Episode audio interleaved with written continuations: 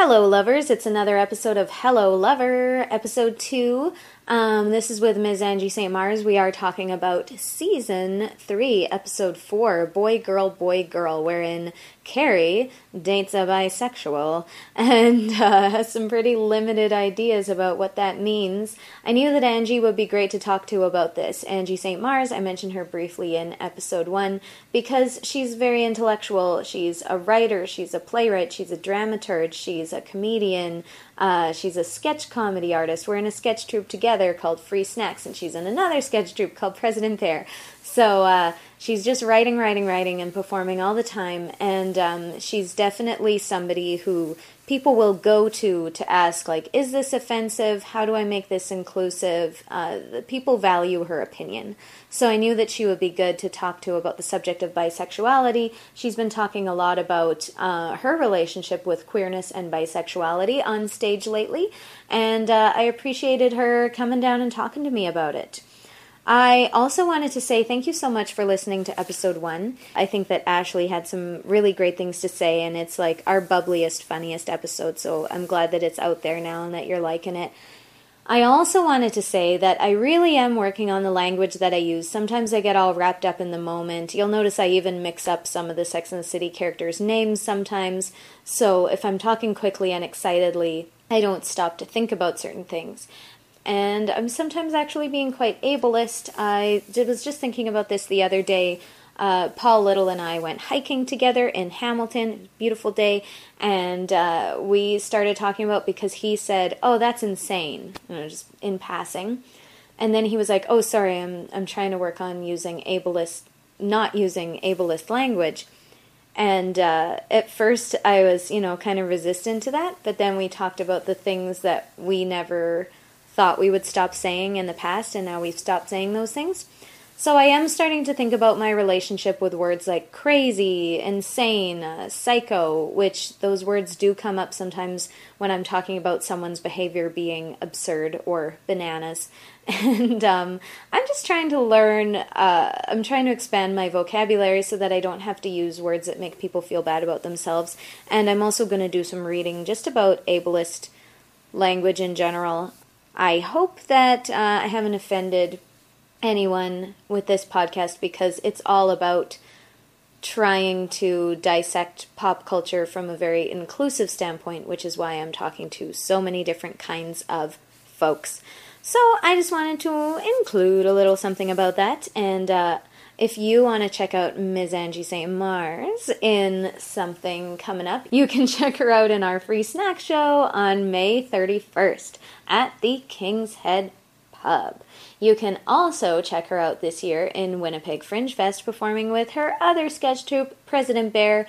Um, I really like they have this like very pop culture reference heavy, very dark style of humor, and uh, I enjoyed their last Fringe show quite a bit. So go see that, and in the meantime, here's another episode. Hope you like it. He's a bisexual. Well, I could have told you that, sweetie. He took you ice skating, for God's sake. The weird thing is, he was so open about it. You know, hi, I'm a bisexual, like, um, hi, I'm from Colorado or something. I don't think you're allowed to be bisexual in Colorado. Is that a problem? I mean, what kind of question is that? Is that a problem? Of course it's a problem. What did you say? I said it wasn't a problem. I panicked. He's such a good kisser.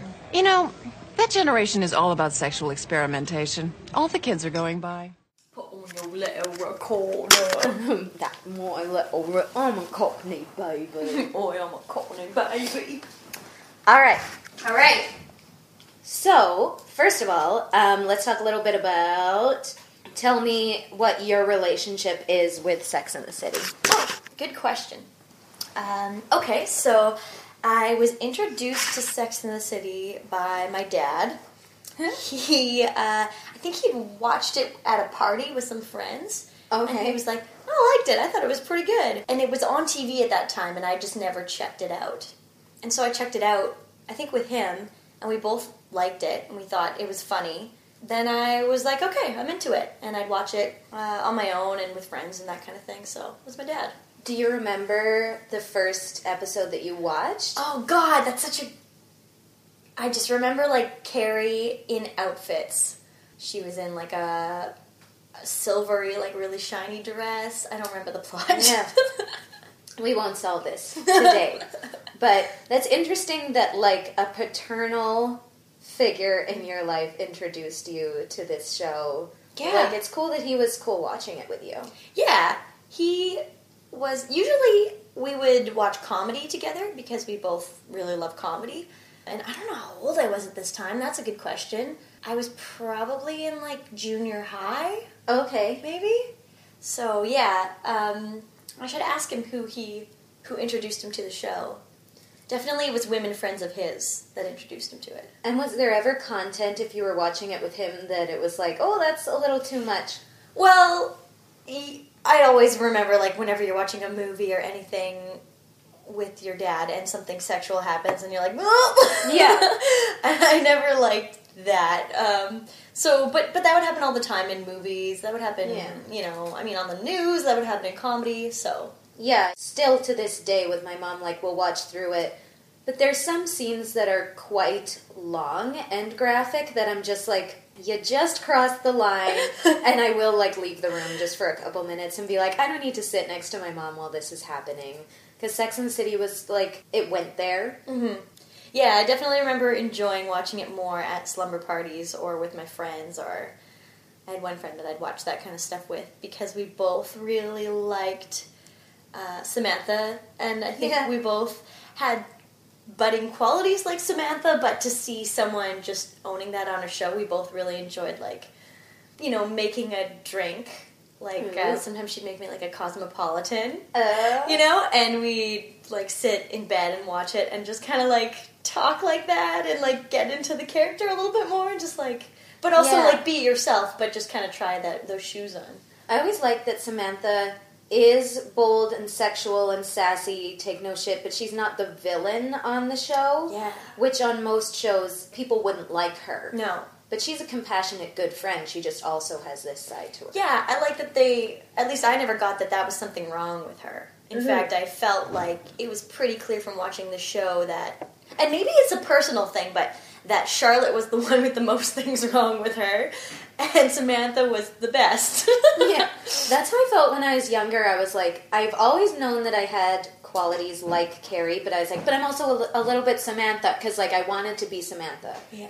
But now when I watch it, I was talking about this with Ashley Burdett. I sometimes wonder like about her maturity level because I like her, but she's very like I don't mind people being who they are, but like she'll be in a public situation being very ostentatious, very sexual, and I'm like, you should still respect people though. and when you get to a certain age, you're like, don't you want the people around you to feel comfortable and respected? And she doesn't. I feel like later on in season she had to confront some of the ways she was. That's true. But right, like at the time when I started watching it, she was in her sexual prime and she was like a lioness on Yeah. the prowl. And she was just enjoying that. Like, you know, when there is an age, or not an age, a time in your life when you are single and you are loving sex with multiple people and you are, well, okay, I shouldn't say that this is so general, maybe not for everyone, but Yeah. generally in the group that I grew up with, there's like a time when you're like, you know, no, I'm digging this. Like I'm, you're kind of, Yeah. you have that freedom, You're sought after. yeah, and you're just enjoying that. And I felt like she was kind of in that stage for a lot of the show. That makes sense. I think too, like of its time, a woman like her. I just did air quotes. A woman like her would have to work really hard to be who she is. Mm-hmm. So she maybe would be a little more like, I don't care if I piss everyone off in this restaurant. Yeah, Whereas now, women like her maybe don't have to prove themselves as much or like take their space in the world as much. right. Yeah, I, just picked my nose. Include that in there. She, uh, yeah, and also because it was a TV show, they were probably like, take this character to the umpteenth degree. That's true because it was like pre. I feel like Mumblecore informed a lot of what's on now, like Girls, where it's like these people are very grounded. They're people you would meet in everyday life and maybe not like, and they're not always entertaining. And like back in the '90s, it was like it still has to be fun. Mm-hmm. It has to be performance, and the show's definitely written like that. Like the jokes are very much like clean. You can see it on the page of the script, and now Yeah. she says this. there's a punchline at the end of it. Mm-hmm. Carrie's gonna make a little pun here. Yeah, I love it. I love it. So in this episode, we open at an art show at Charlotte's Gallery. So jealous of her job, by the way. Yeah, she's an art curator. Yeah, doesn't seem like the type at all. Like it doesn't. Like how did she get into that? I don't It's know. off topic, but I'm just No, we can talk about whatever. She does sometimes. They kind of hint at the fact that she can't really speak about her intellectual pursuits with her three best friends because they're just not interested. right. At one point, she starts hanging out with a group of power lesbians, and they all love to talk about art, and she loves it. And then there's an episode later in LA where she goes to the Playboy Mansion and she meets this guy, and they're sitting and talking about art. And she's like, It's so nice to have someone to talk about this with. Yeah. I think there's just a side of her that we don't get to see. Yeah, that makes sense. It this always struck me as that group of friends that you get together to talk about sex and relationships with. It's not their life, but like you never see uh, Miranda talking about a case that she's struggling with at work, Yeah. or Samantha about like a really tough client, or uh, Carrie about an argument with her publisher. They probably talk about that on the phone with their mom or when they go for coffee with their work friends. This is just like a slice of their life.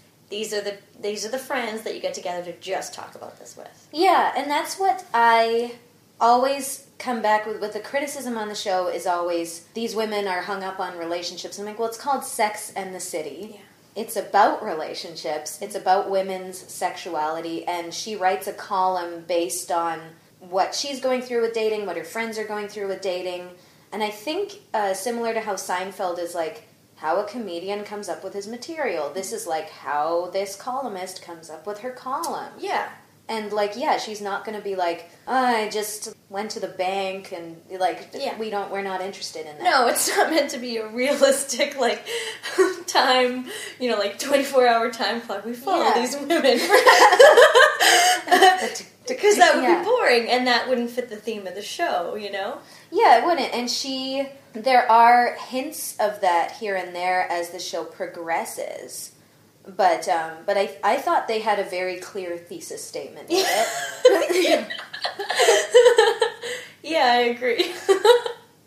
So they're at the art show, and the art show is men dressed, no, women dressed as men, as drag kings, and they're all very like burly, manly, like uh, construction worker, like very. what I noticed was that all of the photos they had the women wearing mustaches and when it shows the one with Charlotte, it's a fake mustache that they put on. And I was like, oh, because I thought maybe this was like, oh, awesome. It's like women who are transitioning and that's their real mustache. But that's probably a product of like living nowadays, whereas back, you know, and that's kind of interesting. That kind of gets divulged when he talks about the photo shoot too. At the first time, I thought it was like these are photos of women who really identify this way. But Ah. then when he's like, "No, Charlotte, pose for me. I'm going to dress you up like a man," I was like, "Wait a minute." Oh, that's interesting.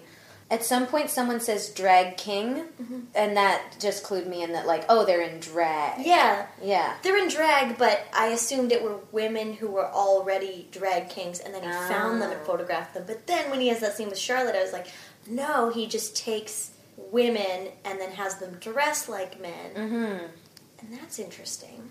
his whole thing i found it really fun it's funny to watch this with someone with someone because i'm usually by myself or with my mom who's already seen it a hundred times but i was very struck by there's a moment that seems so scripted where miranda's like what inspired you to do this? And there's a close-up on him and he's like i feel that gender is and he has this like speech about gender and mm-hmm. why.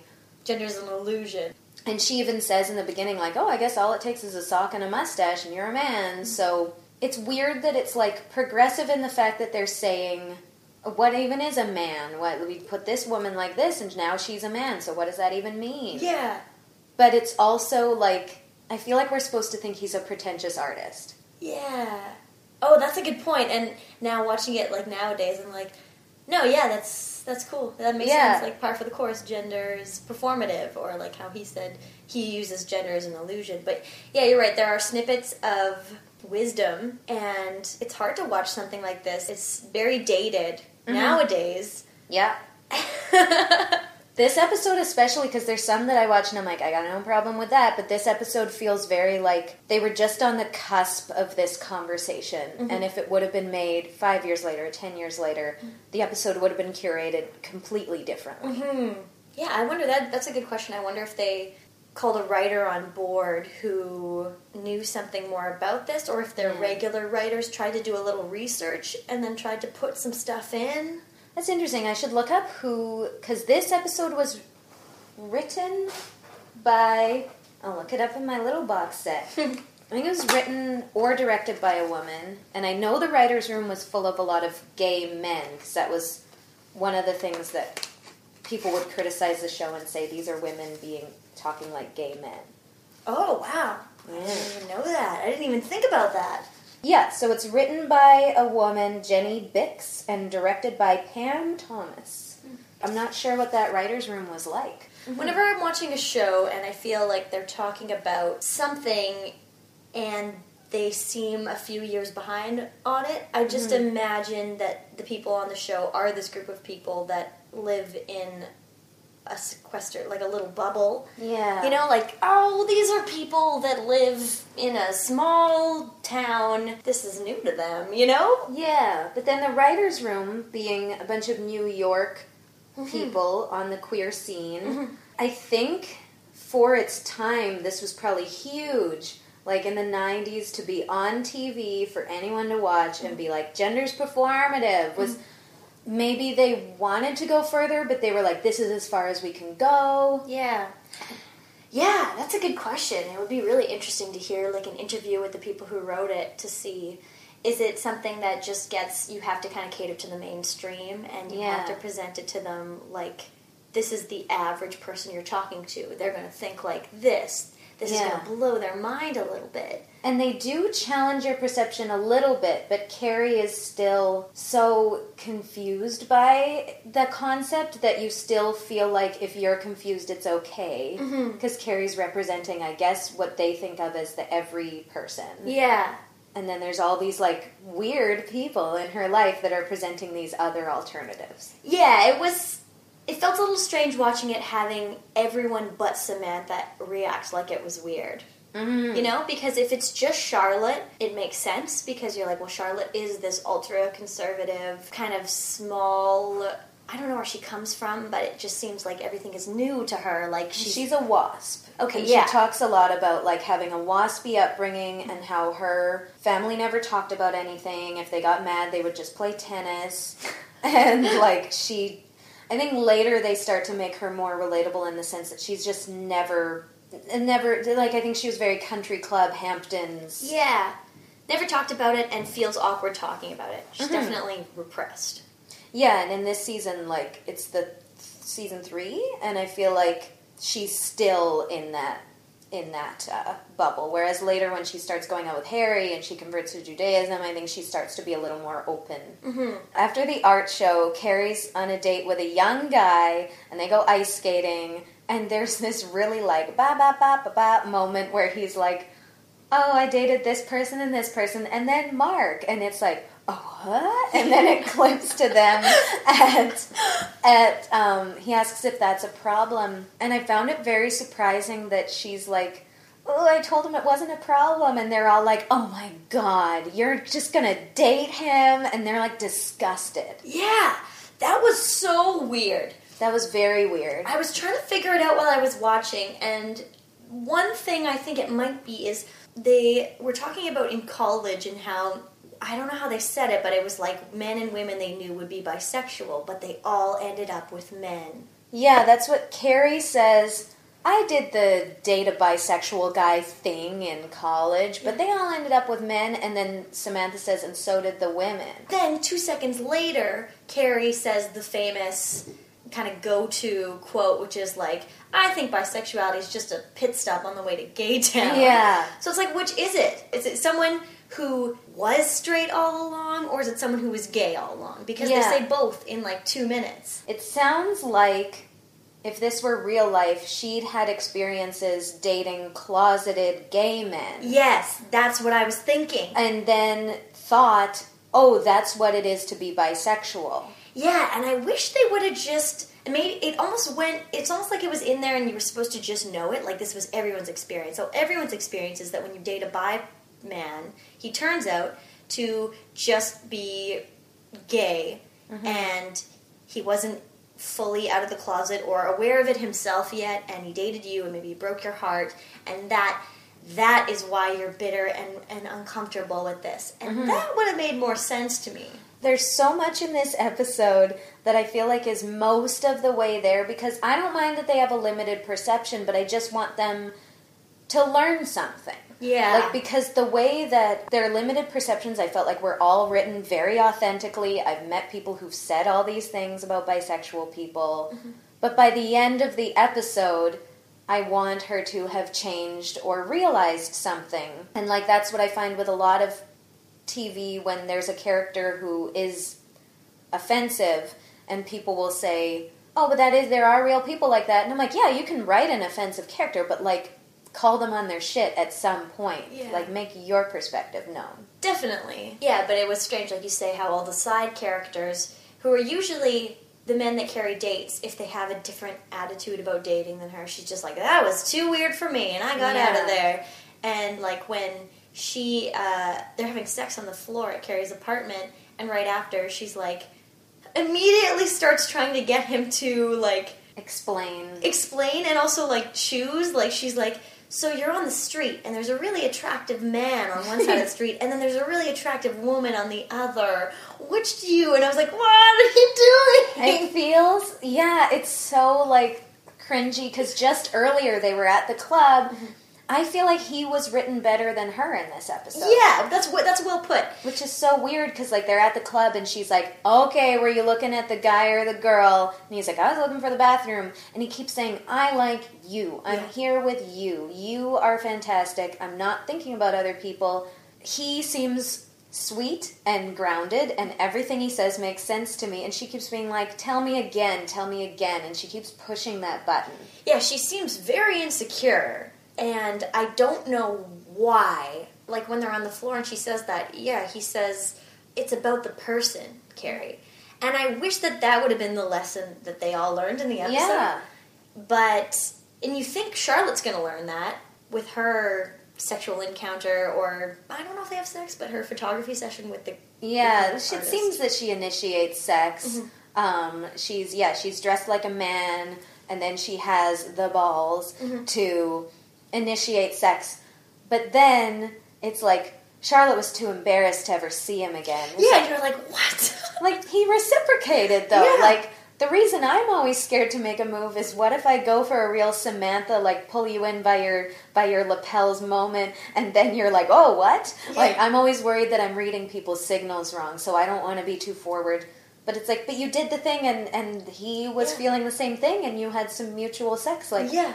I would say that Charlotte discovered something about herself sexually that day. Yeah. and it was great. And then, you know, you would think in real life that you know they went on to have a lot of hot sex while he was in town. Yeah.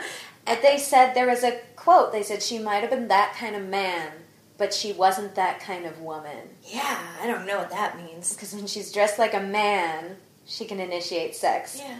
But as a woman, she's not that kind of woman. and like, I find that conversation so fucked. Like the other day, this is tangential, but it's related. The other day, um, someone I know posted a thing and was like, I was just wondering from the ladies on my feed, do any of you like making the first move or would you rather be pursued? And I was like, oh, what what time is this? I was like, how am I on this computer? like, I, I got so, like, they were all engaging with this question that seemed so obsolete to me. And I said, well, uh, forgive me for a mundane answer, but I think it's best when nobody's playing hard to get or being chased and everyone just expresses an interest organically.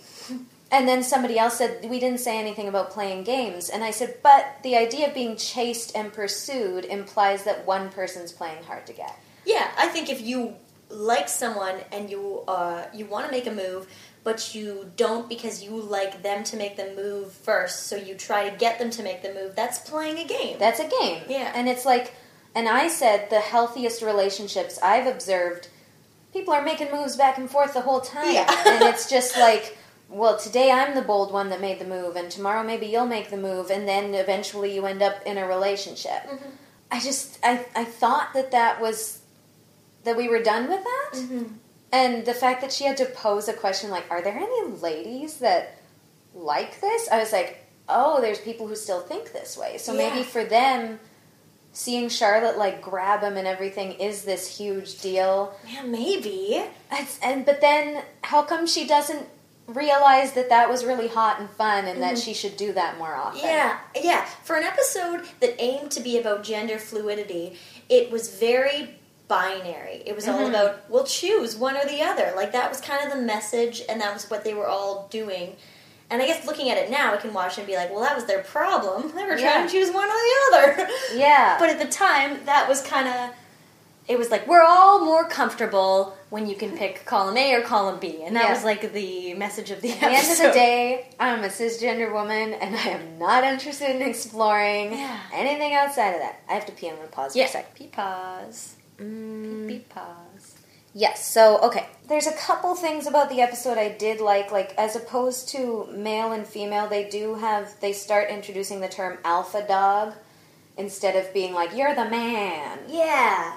Did they do that in uh, Samantha's relationship? Or where did they? And Samantha and Miranda, like, because Right. Samantha wants to be the alpha dog at the office, and she has her pushy assistant who wants to be the alpha dog. And then Miranda is having trouble with, because Steve, I could do an entire podcast about how much I disliked Steve when I rewatch it, because I used to love him. Mm-hmm. Steve accuses her of being the guy. That is the worst. That Yeah. moment stuck out for me too. I hated that, and that changed the whole. You know what was interesting though? To cut my own self off, is that Steve accused her, you know, sometimes it feels like you're the guy. And then that really shook her. Mm-hmm. Because the next day, she's at Finding Your Inner Goddess, and she's not comfortable being like that. No. But she's trying, and she's stressed out because of it, and it eventually leads to her breaking down and crying because she's so stressed with trying to find this and worried that she's not feminine enough.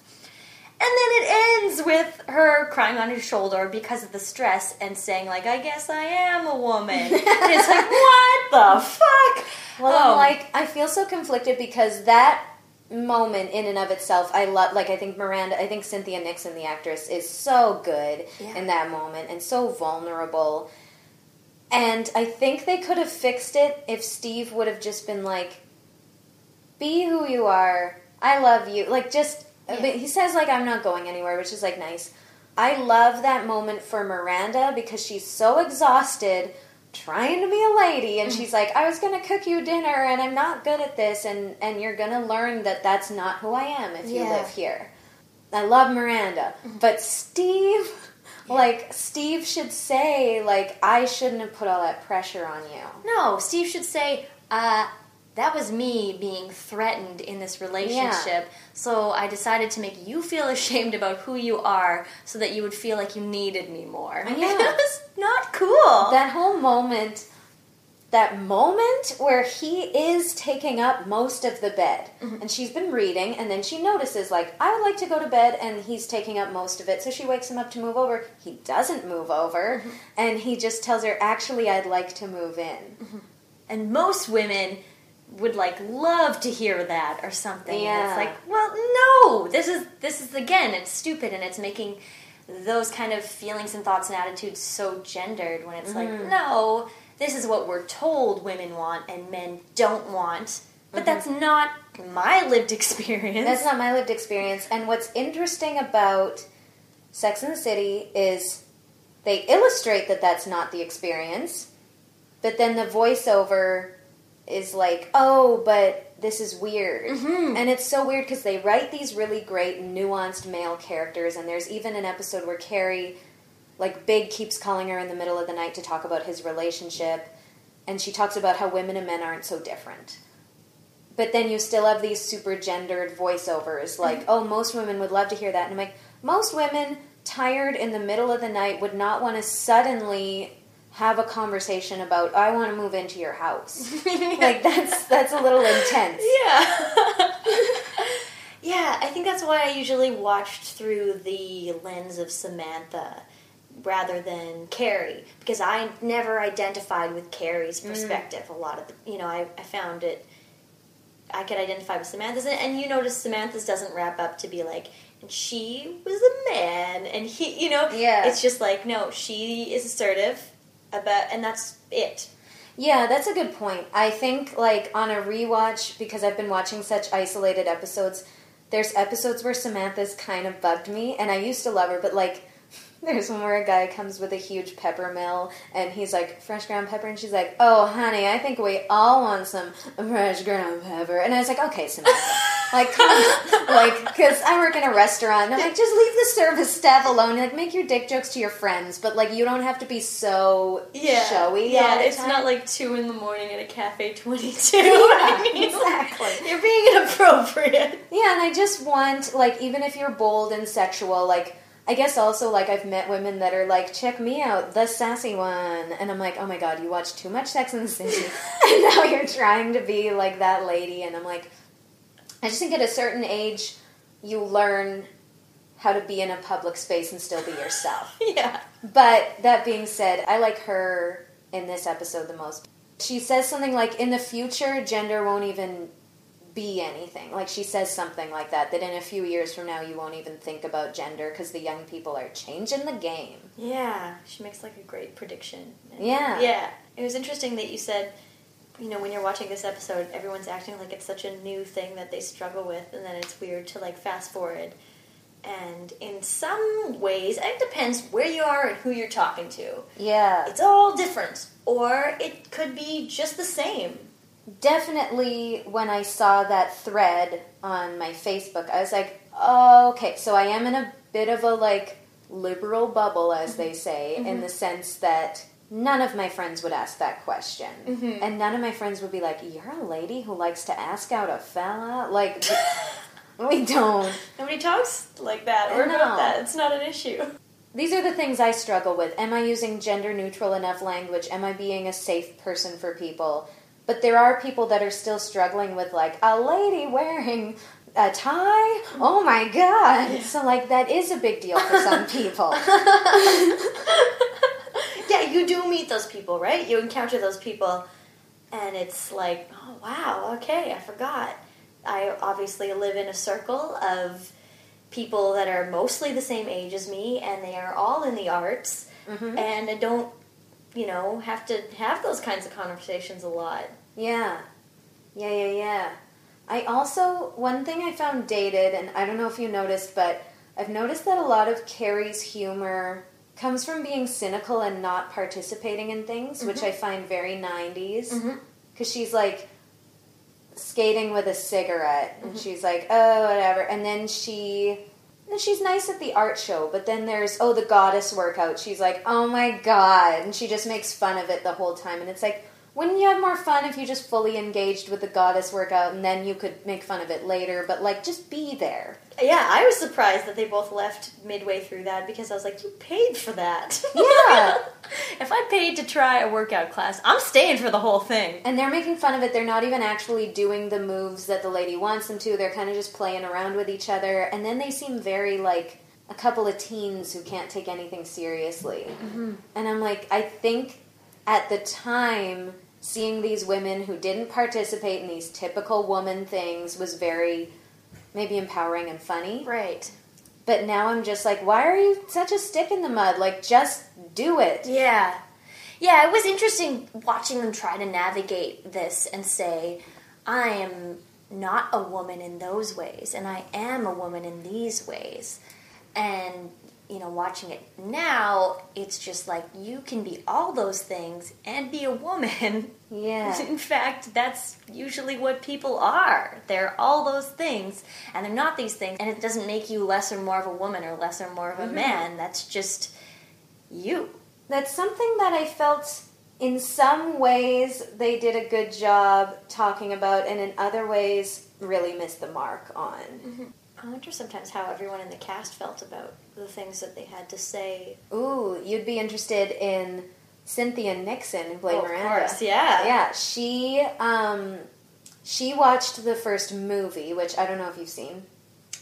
What? Uh, quick recap. Um, Carrie and Big are going to get married. yes. Yeah. Then they don't. Yeah, then they don't, but then they do, but in a much smaller way Right, Because yes. she realizes she was obsessed with the pageantry of it, and she let it get away from the relationship, which is kind of a cool thing. Yeah.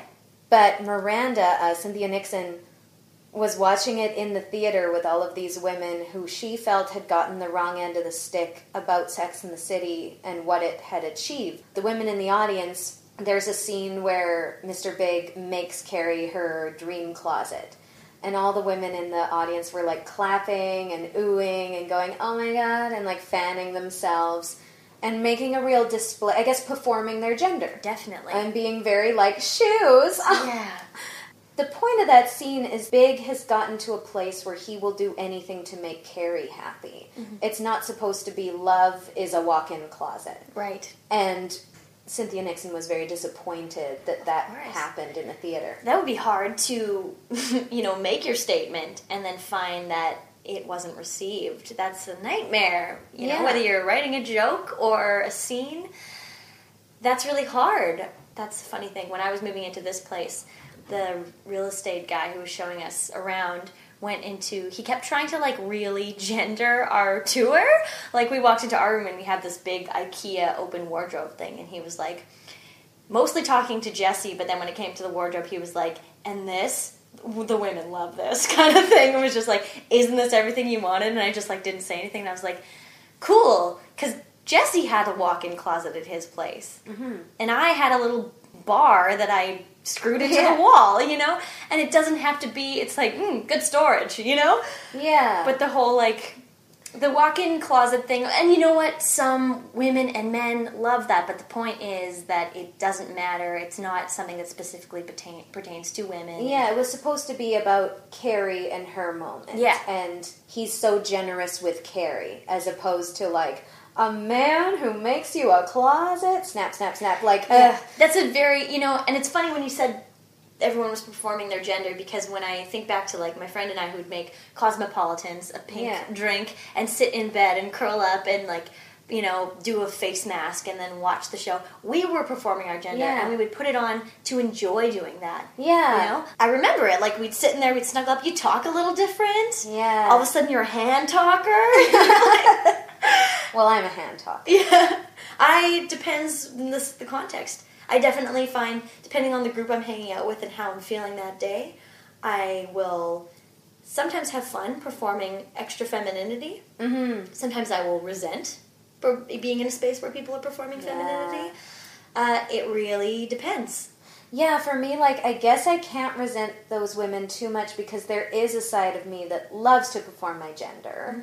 And that's something that's like confusing for Kyle, my boyfriend, because he'll see pictures of me like being all sassy and wearing an outfit and being like, mm, look at me. And he's like, that, I don't know that side of you. And I'm like, well, no, that's a character. Like, it's fun. And I love, like, I love sometimes to get all dressed up and like walk through a bar like, who's this mysterious stranger? It's me. Swish, swish, swish. And like it's it's fun and and I love like it's more it feels like drag. Yeah, it feels like playing, which is something that we've always loved to do since you're a kid. You love to mm-hmm. play characters, you love to dress up.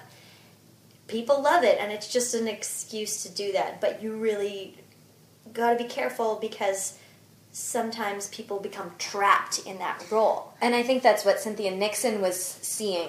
Mm-hmm. Because when I used to do toy parties, sometimes the women were very. The things they would say about like having sex with their husbands was very like, oh, they don't call it a job for nothing. and like they would say these things with each other.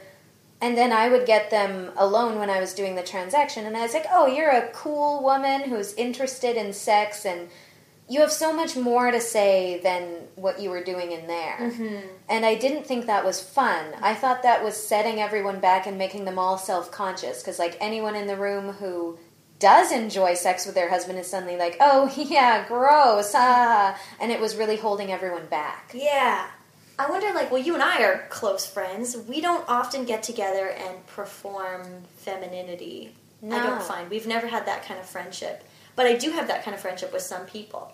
I've had it, yeah, I've had it with some people. Yeah, where you're like, let's go dancing, let's pick out an outfit, come over, we'll get ready together, and then we'll walk in, like, what's up, you know? Yeah. And it is fun, like, you know, I love Romy and Michelle, I love stuff Yeah. like that growing up, and it's fun to channel that um, and play that.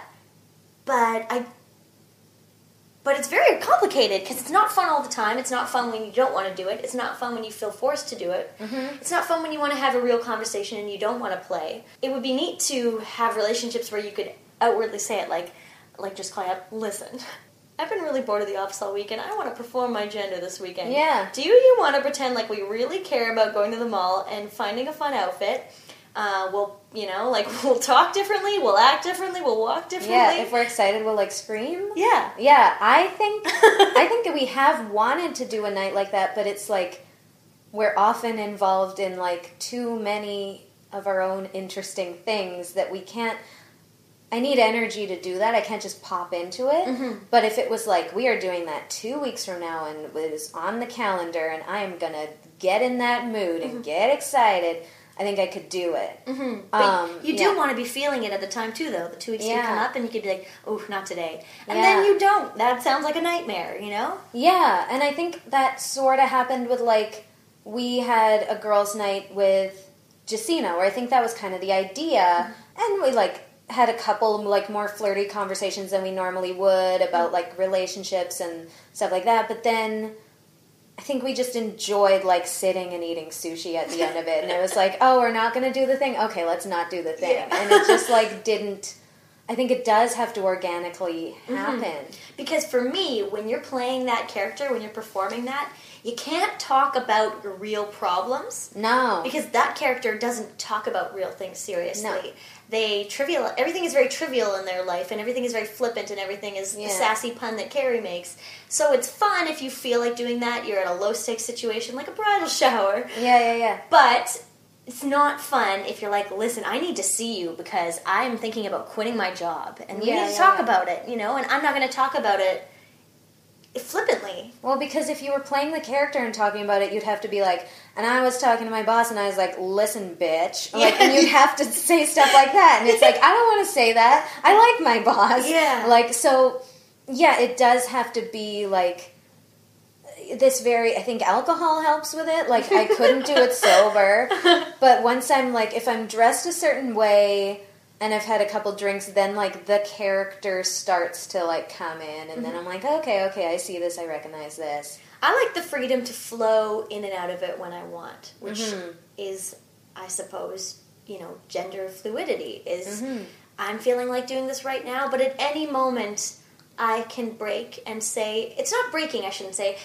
It's almost like tapping into certain parts of you and letting that part flourish. You know, Mm-hmm. And and then I want to say this too, and I don't ever want to feel trapped. Like, oh no, we're being ladies tonight. You can't talk about that. Yeah, if it if it gets real, you just you gotta go with that too. Mm-hmm. I'm reminded of the Shakira song "She Wolf," where she says that every woman has a she wolf inside her, and it's kind of about that. Like, gonna go out. I've been like having a hard week at work, and I'm gonna dress up and do this thing, mm-hmm. and then.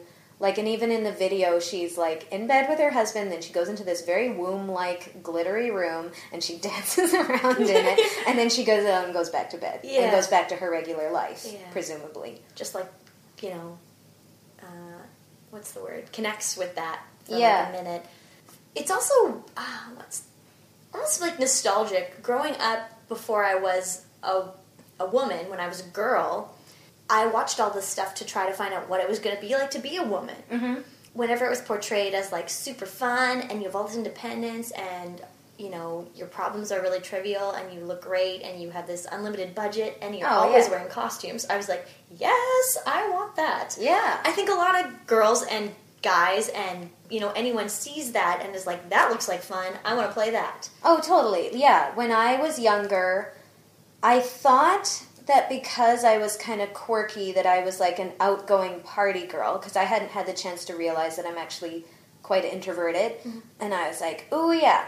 When I graduate, I'm going to be at the club almost every night. Mm-hmm. There's going to be all these guys like wanting to date me, and I'm going to have all these amazing outfits. And then, like, even when I was 18, I could only muster up the energy to go to the club once a week. Mm-hmm. And I was just like, and I couldn't work then. If I worked the next day, I was like, no. Like, I, I just, I quickly realized that wasn't me, but I wanted it to be. Mm-hmm. And, like, I think I still watch things like that, and I'm like, there's something in me that craves that. Yeah, and it, yeah, of course, it looked like so much fun. But it's a time and a place, and you have to, yeah, you really have to want to do it, and you shouldn't be doing it if you're forcing yourself to and you don't want to. Yeah, and you shouldn't. fun. I don't think you should be doing it to the point where you're denying who you are. Mm-hmm. Because, like, I heard about with hypnotism, uh, someone can hypnotize you and make you do like a bunch of silly things. But if it's something that you, uh, wherever you go when you're hypnotized, if it's something that you yourself would not do or are morally opposed to, you won't do it. Oh, so, interesting. Yeah, so it doesn't matter. Like, so people, because people are always scared when they get hypnotized. Like, what are you going to make me do? But if it's something you would never, like, well, go rob a bank, Mm-hmm. You won't do it. Oh, interesting. Yeah. So I think it's similar when you're like having fun, playing this character, being silly. You should still be aware of who you are at the core of that. And if somebody says something that you find morally reprehensible, you should still be able to be like, hey, don't talk like that. Mm-hmm. Right. You should be. Yeah. Just just be true to yourself. But I, I don't mean to say it like we don't mean should as in like it's on you to do. It's often like difficult to do because of the space you're in, the people you're around, and you know. Yeah. I want there to be. I want people to feel comfortable doing those things, but that's everyone's job. Yeah, everyone's like keep each other on track and like for me it comes into play on a girls night with like let's not pit ourselves against other women or make fun of and I feel like that seems like part of the experience sometimes to be like what's she wearing and like I like to I like to put the brakes on that and be like she is wearing what she feels good in. Yeah. And I am not going down that path with you because I used to love to play the gossipy catty girl, Mm-hmm. but then I just was a gossipy catty girl and I didn't want to be. Yeah. Yeah. I I always remember like going out with certain people and playing those things, but always having very unsatisfying discussions about relationships mm-hmm. and men and women when I was playing that character because that character does not have satisfying conversations about that kind of thing. No, that character like objectifies the bartender. Yeah. Like that's Yeah, that's, that's Yeah. So then we get to this party is interesting to me because this is mm-hmm. a party that with Carrie's young. They make a real point of saying that he's bisexual because he's young. Mm-hmm. He's 26. Yeah. and she's like 34 i think at that point Yeah. so she's and she goes to this party where they have all kind of been in relationships with each other and there's some allusions to casual drug use and they're all just like oh i'm his partner and we have an adopted baby together and their one of their ex-girlfriends gave them the egg for the baby and so it's very like everyone's involved but i was like but this group of all the episodes of the Sex and the City is the most diverse and the most comfortable with themselves. Mm-hmm. But they're being painted like I know I'm supposed to think they're crazy. Yeah, that party looks hella fun. Yeah. and it's interesting how, yeah, Carrie really puts it on like being gender fluid is something for young people. And when you get older, you're tired of that or something. Was like, Yeah. well, that's a weird take to put on it. And I thought it was interesting that like she goes to this party. I love her outfit, mm-hmm. and she's wearing a pleather one shoulder black dress with a big flower. She's got her big mane of hair and her gold boots. So she's like, I am a woman. Mm-hmm. And like, I wonder if that, because I know the costume designers were very involved with the writing. I wonder if that's Carrie being like, you're dating a woman, and that woman is me, and this is how a woman dresses. Because it's, there's nothing masculine about her outfit. No. And she's going to meet his friends, one of whom is the guy he dated before. Mm-hmm. So is, That's interesting. was she asserting herself? she's weird at that party and it's again one of those things where watching it i don't think i would have been like watching it through carrie's eyes i was more mm-hmm. watching it through my own eyes and being like carrie's being weird everyone at this party's cool Yeah, and like you just. Yeah, you want her to lighten up for a second, and like on one hand, because you said, well, I don't think it's weird because he's bisexual. I think it's weird because it's a party where her boyfriend's had sex with most of the people there. yes that was and and they needed i felt like they needed to write that in to make you uncomfortable because just showing up at a party and it's like okay i've dated this man but but he's now married to this person so it's fine you're like okay well maybe i feel a little threatened but but that's no big deal but instead it was at a party where people had been gender fluid and and were now settled with uh well, they were settled in marriages, right? There was yeah, there was one that was married, and he'd already been married to the Alanis Morissette character, Right. And she's the one that gave them the egg, and now she's married to the blonde woman. And then Carrie at one point sums it up like she used to be with a da da da da da, and it goes all over the map. Yeah, I think the part that is overwhelming is the fact that you've just met this person's friends and all of these person's friends have like dated or been sexually involved with him Yeah. and each other.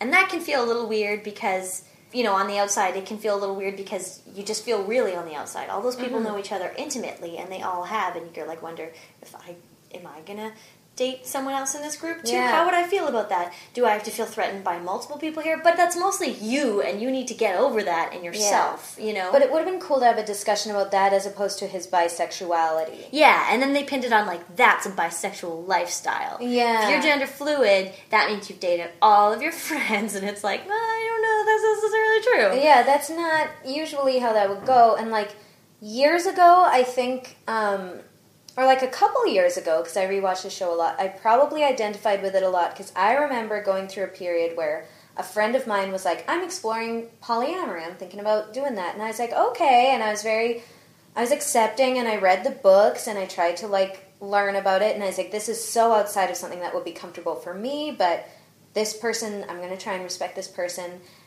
And then I started meeting a lot of people that were poly, and then people I was interested were poly, and I was like, does anyone just want to date anymore? and like I felt very exasperated, and I felt like I was at that party mm-hmm. where everyone was like, it's no big deal. I'm dating that person and that person and that person. I was like, I just want to date one person, like, and that's and that felt very isolating for me. Yeah, if that party is a metaphor, it's almost like whenever you encounter someone who lives a different lifestyle than you, and you reflect on your own lifestyle and go, did I maybe want to make that choice instead? Yeah. You know, how secure do I feel with the choices I've made? Yeah, and like, is there, for me, it was like, is there anyone that, I guess for Carrie, she feels that there's this new generation that's moving to this new thing that she personally does not identify with. And she's like, will there be anyone left like me who I can date? Or is this going to be everyone and I just have to accept it? Yeah. Which is how I started to feel for a while. Um, so I identified with her on that sense, but in the other sense, I was like, she's not asking any questions that would help her accept these people. No. She's asking all very like tell me and and you explain it and Mm-hmm. blah, and she's being very like you're on the outside and like she never tries. No.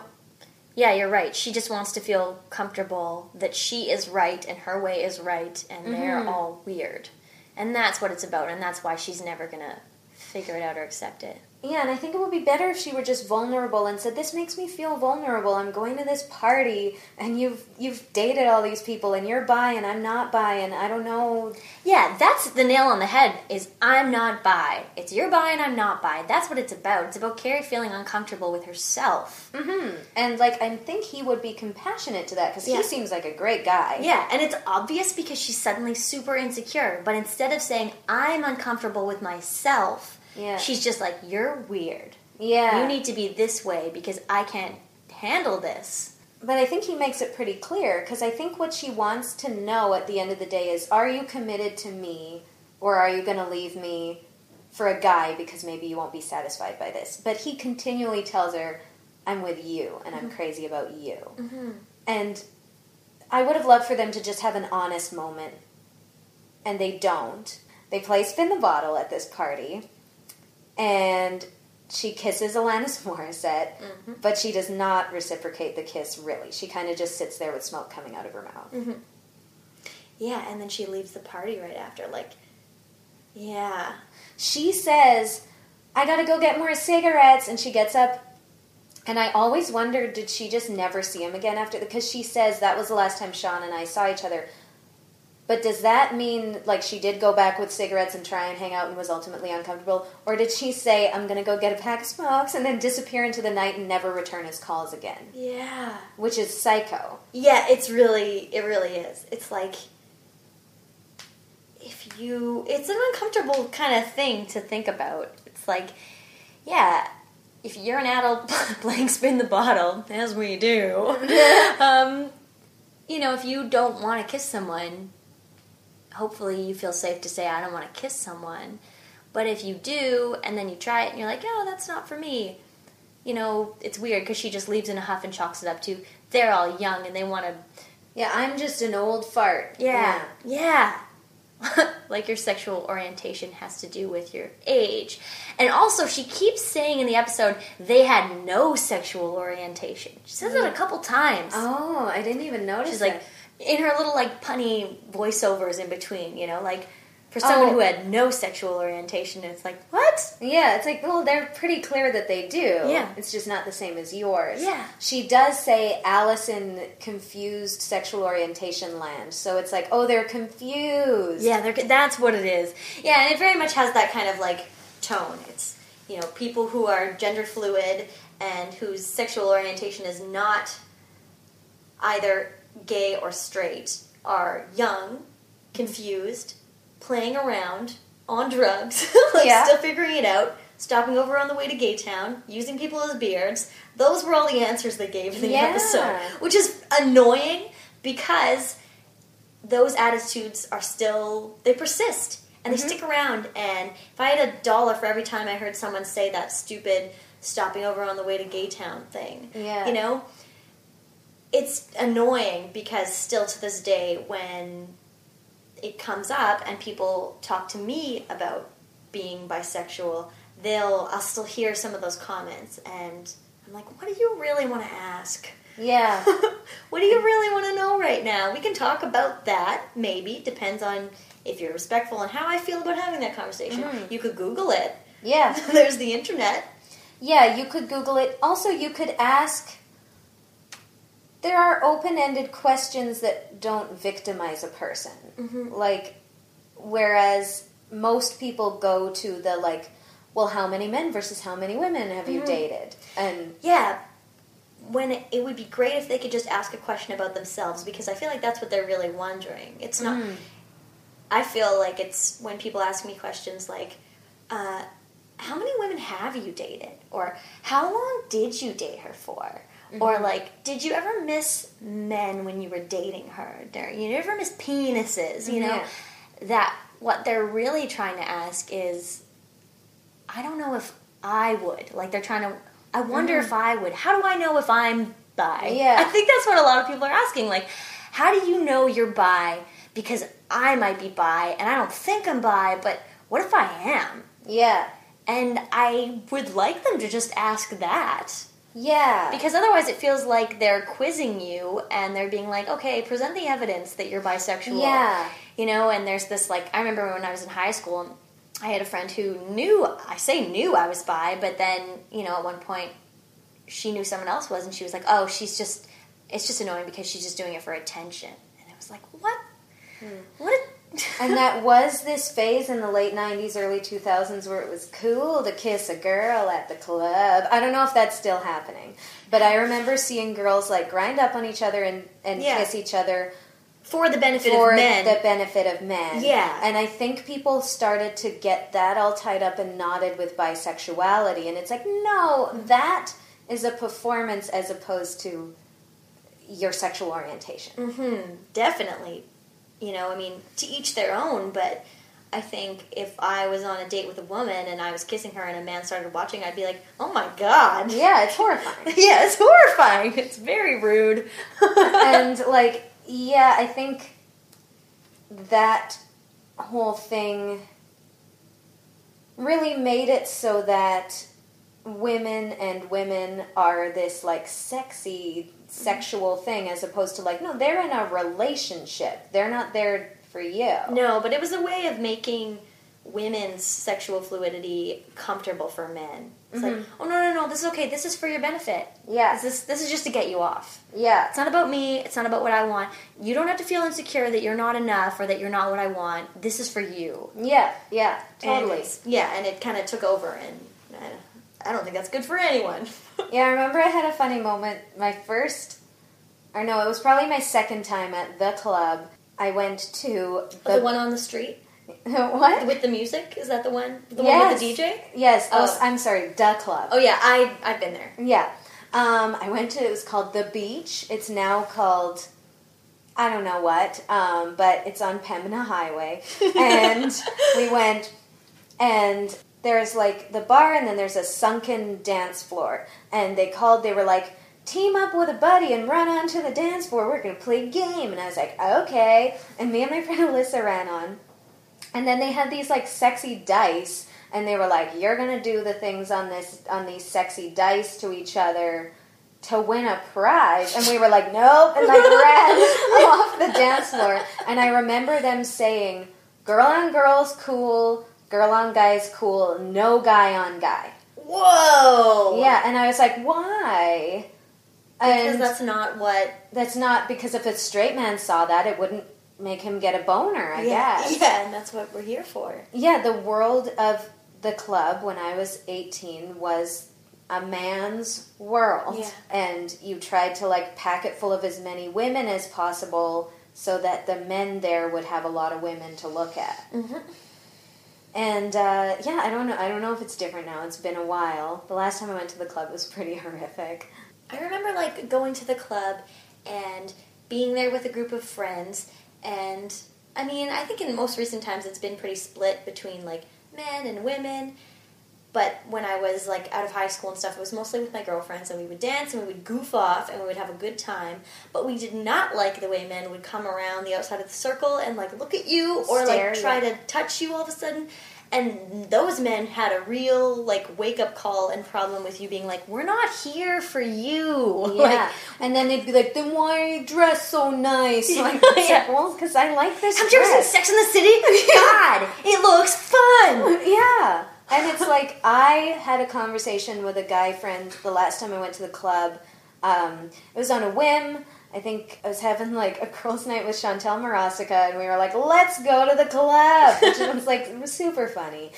We got there, and these I didn't mind. There were a couple guys that I was like, "Yeah, I'll dance with you," but like. And like I got up onto the booty box, and Chantel called me a bad feminist. That's whatever. But then, um, but then, uh, there were men that were grabbing me, and I was like, "Oh, okay, what?" And like I would, I would be like, "No, no, thanks." But like if I was on the dance floor and my back was turned, I could at any moment have some guy grinding up into me, and I was like, "No." Yeah. And then I talked to a guy about it, a guy friend, and he was like, "Well, what did you expect? Like that's kind of the that's kind of where you were, isn't it?" And kind of implied, or I guess outright said that I should have expected that. That's mm-hmm. that's what the environment was, and I was like, "No." There No. were guys that from across the dance floor, we'd kind of look at each other and smile and like dance toward each other. And then if we're dancing together, like that's an organic exchange as opposed to there's something I want, I'm going to grab it. Yeah, no, that's not consensual. You Yeah. ask like, can I? Do you want to dance with me? Do you Yeah. Want, yeah. Can And- I kiss you? Those kind of things. Yeah, and like, yeah, it's it's it's fucked. I remember I was at the Palomino Club once and I was dancing with my girlfriends, and a guy came up and he walked by and he grabbed two of their butts, and then he was dancing like right beside them, like as if he thought that was gonna like they were gonna be like, oh hey, you know, Yeah. and suddenly be like, that's the man of my dreams. I don't know, but he stuck around. And I was like, which guy was it? And they were like, that guy. So I was like, come here. And he came closer, and I grabbed his butt really hard. And then he kind of like laughed. And this is not like remembering this is like weird, and I don't know why I dealt with this this way kind of thing. Yeah. But I like grabbed it really hard and just like held onto it for a second, like in a way that it was like no, not a second, longer than that. Then it was uncomfortable and weird, and I was just my hand was there, and he couldn't really dance, and no one can dance, kind of thing, until he felt awkward and left, and it was. I don't know, not the way, but I just was so mad that he felt like he, that he was going to get away with that. Yeah, that's a yeah, and that's like that is a very like TV sassy way of dealing with it. Oh, of course, right. Um, so it's probably where you like got that from. Was like, how? What would Samantha do? Yeah, I can't pull him aside and be like, "What made you think that was okay?" Yeah, that's yeah. I had an experience. I just remembered just now when I was like, I think I was in my mid twenties, so it wasn't that long ago. But I was walking down Osborne, and I was in a fun, outgoing mood, and I was walking home, or I was walking to someone's house or something, and this guy on the street was all drunk, and and we struck up like a funny drunk stranger conversation, and he was like, "Oh man." Oh, you're so cool. Can I grab your butt? And I was like, sure, because like I was in such a mood that I was like, okay.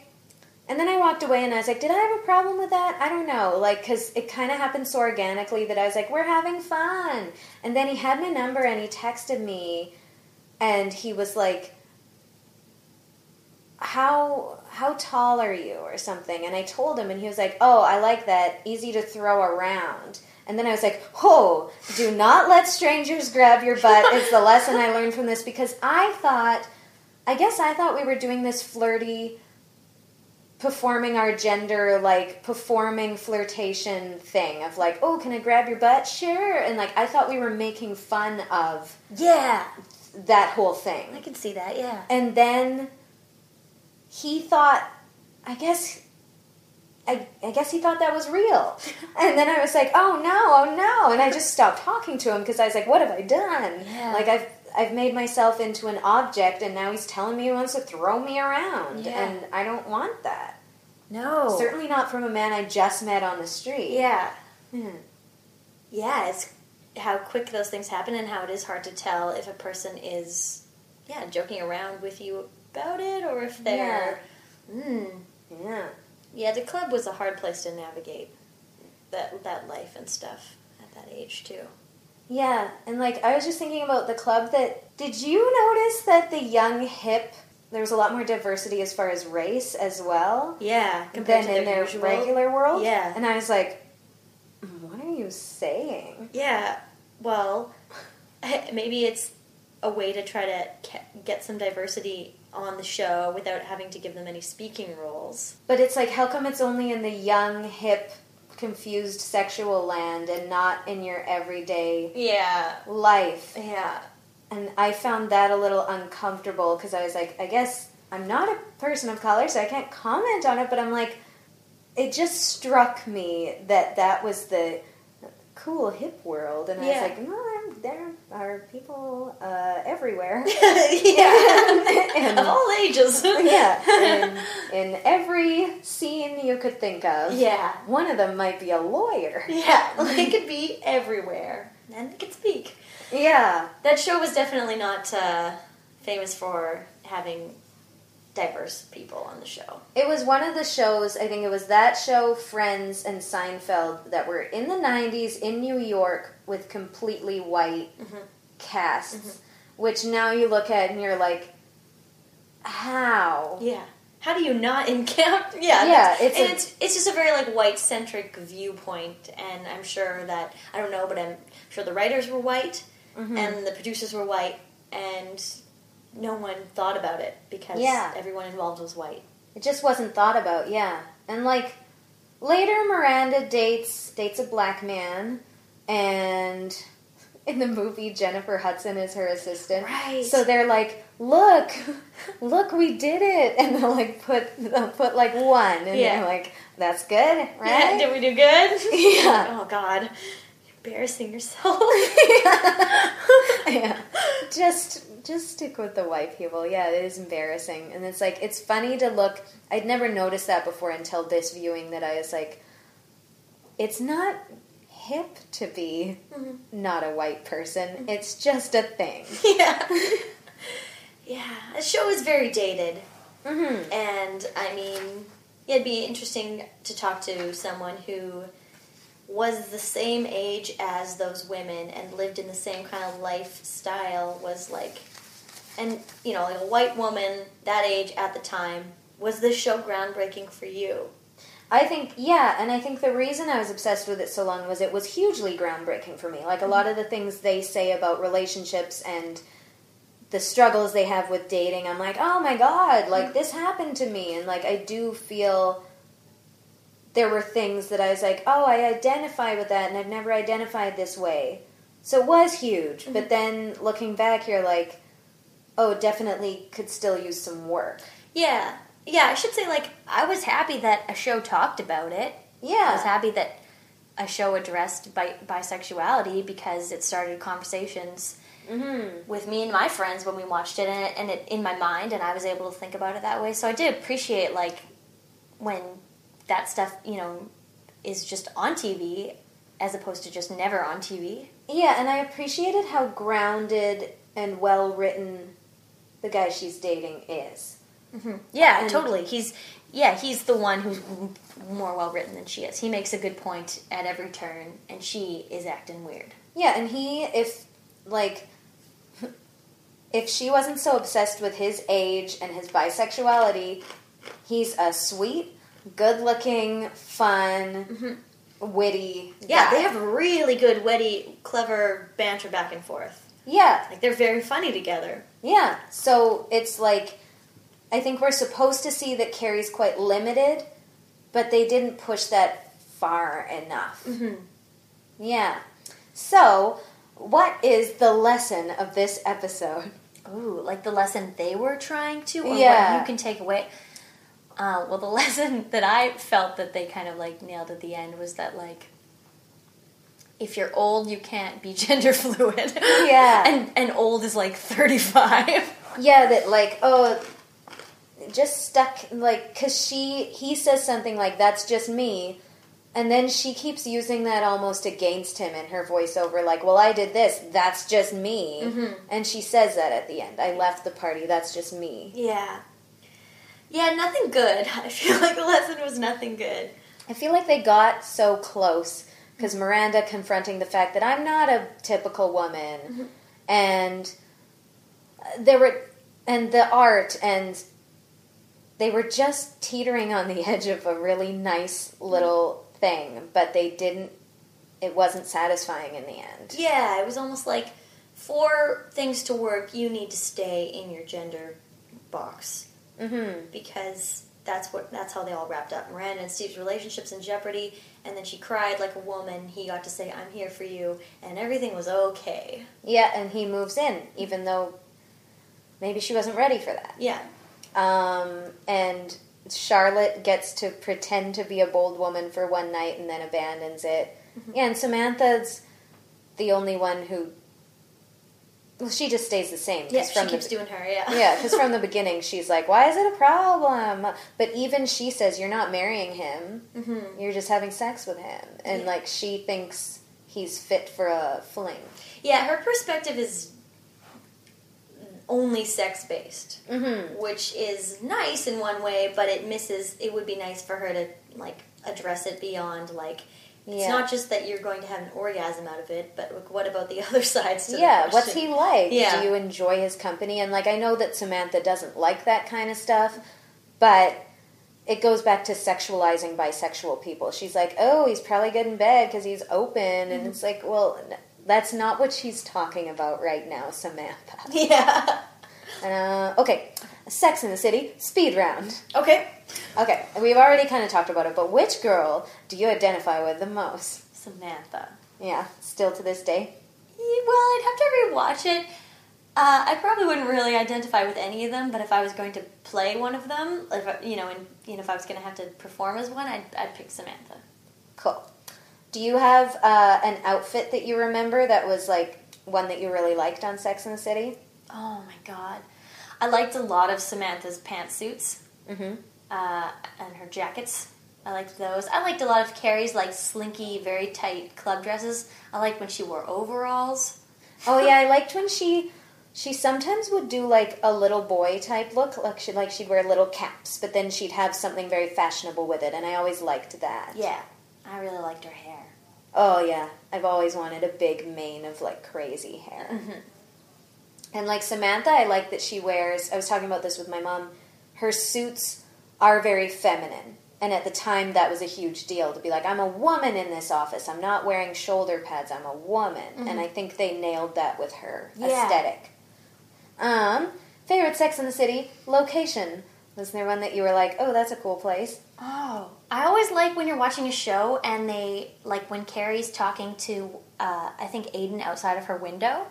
Oh, I yeah, always yeah. like when they showed the outside of apartments on shows because I know they had to like build that to construct it like you know it's a room on a set Yeah. and then or not build it to construct it sorry but like build that in as in like find a new location that was the outside of an apartment building and Yeah. film it there I think the outside of her apartment is a real brownstone in New York, but the inside is a set. I think because I think you can buy. I think somebody bought quote unquote Carrie's apartment, but so like sometimes you see it as it really is, but sometimes it's a set. I would have to look into that. I just like when they do that Yeah, that's cool. Um, she talks to yeah, Aidan. and- Hanging out her window is a very Carrie thing. Being like, "Hi," like she does it with Big. She does it with Aidan. Do you have a favorite Sex and City boyfriend? Uh, I remember really crushing on Aidan. Oh yeah, Yeah, and whoever that actor is, I loved him in the United States of Tara. I like him. And also, she had this boyfriend once who had ADHD and played the stand-up bass. Oh yeah, yeah, yeah. And- Carrie likes a jazz man. That's one of my favorite episodes. yeah, I liked him. Yeah, I liked him a lot, and I. Uh, it was too bad because I like that episode because she is having this great sex with him, but she wants to get to know him, and he's too all over. Like, yeah. So I was like, I'm gonna go play my banjo, and like, and like he never lets her in, and it's too bad because he seemed very fun. yeah. Yeah. Uh, should Carrie have ended up with Big? Oh no. Uh, I don't know because it's hard to answer that question because I would never want to end up with Big, Mm-hmm. but Carrie really wants Big. Yeah, and Carrie, Carrie and Big are the same in a lot of ways, in that they have a limited perspective and they don't want to change. Yeah, I feel like he's what she wants, Mhm. and she knows it, and it's not really going to go any other way. Yeah, that's true. It's always going to come back to Big. Last question: feelings on the movie franchise? I think I only saw the first one. Yeah, I, I saw the second one and I wish I had not. Okay, yeah, Yeah. I wasn't super into the first one, and so I'm glad I didn't go from there. It was a little probably too late, you know, when the franchise starts, and I was, like I say, probably in junior high when I started watching it. Mm-hmm. Most don't. I, I can't stay with the franchise until it finishes. I'm a different person by the time they get there. Mm-hmm. Not into it. Yeah, for me, I didn't watch it when it was for, like I watched it in a big chunk when it all already existed, and then like I was still rewatching it and the movie came out. And at first, I've talked to so many like people who are on my level of fandom with the show, watched it the first time in the theater, cried, loved it, and then rewatched it, and were like, "Huh, like I'll still watch it for fun." But it's a very shallow version of the show. Yeah. Yeah. Okay. Cool. Um, that's everything. Yay! Yay. You know my favorite aspect of Sex and the City What? is that Carrie's a writer. Yeah. I like that part a lot. Why do you like that part? because I'm a writer.